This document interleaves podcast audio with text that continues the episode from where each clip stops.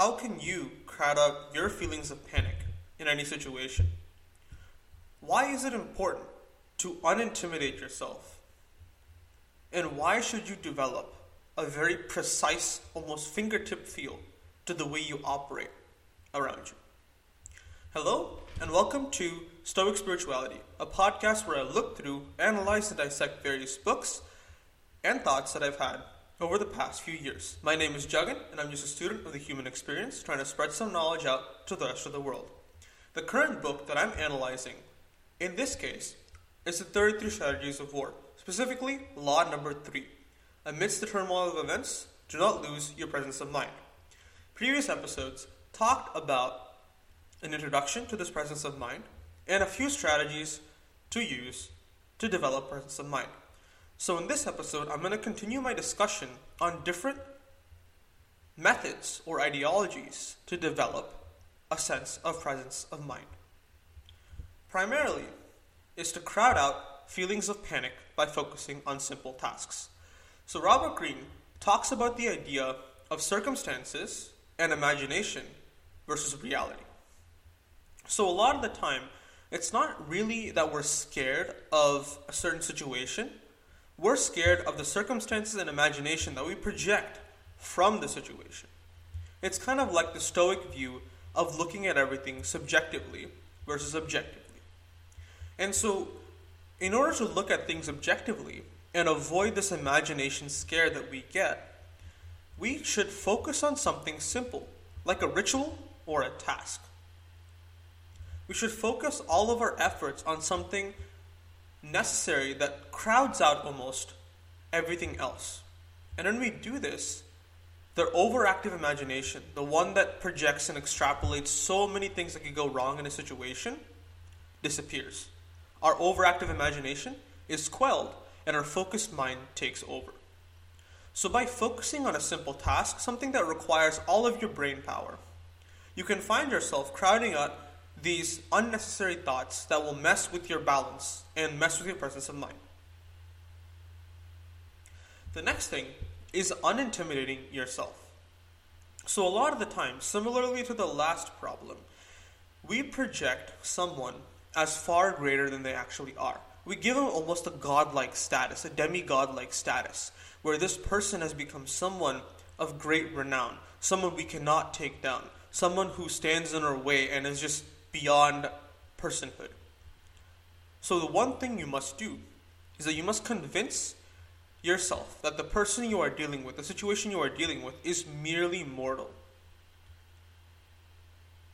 You must convince yourself the person you are dealing with is not a myth, not a Herculean myth that can quell like three storms with the breath of his mouth, but rather look at him almost in the opposite way. Look at look at him as a child with insecurities. It's not an intention to belie the person, to denounce them, and to criticize them with barbed or personal attacks. Rather, a mental process you need to do for your own self. Kind of cutting them down to your size, or cutting them down to a smaller size than you, so that you don't allow yourself to run away with a sense of mystery or a sense of demigodness that this person has when they don't and this will keep your mental balance and presence of mind. So, by clearing out and reducing someone's size or a situation's issue or a situation's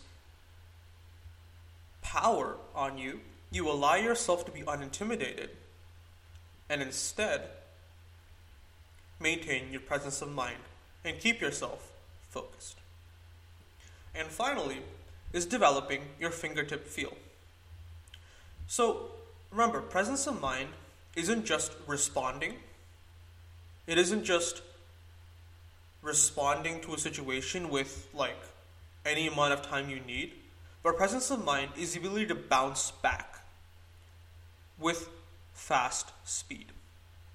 It's not about responding, but it's about the speed at, with which you respond to a situation, which exemplifies your presence of mind. Because if something negative happens to someone, you can say there's a fair chance they will recover. But what separates the people who have true presence of mind from others is the speed with which they recover. Someone who has a greater presence of mind who invests more in keeping a balance is able to bounce back at a faster rate than someone who doesn't.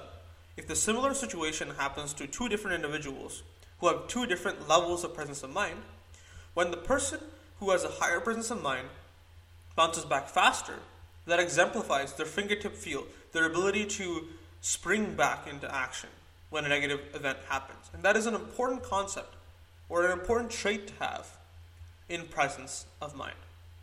And one way you can develop this is having a deep knowledge of the terrain, in quotes.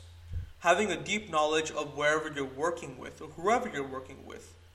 And get your mind attuned and sharp into the habit of making quick decisions that are based on immense amounts of planning and making lightning quick reactions to any sort of situation that rises up.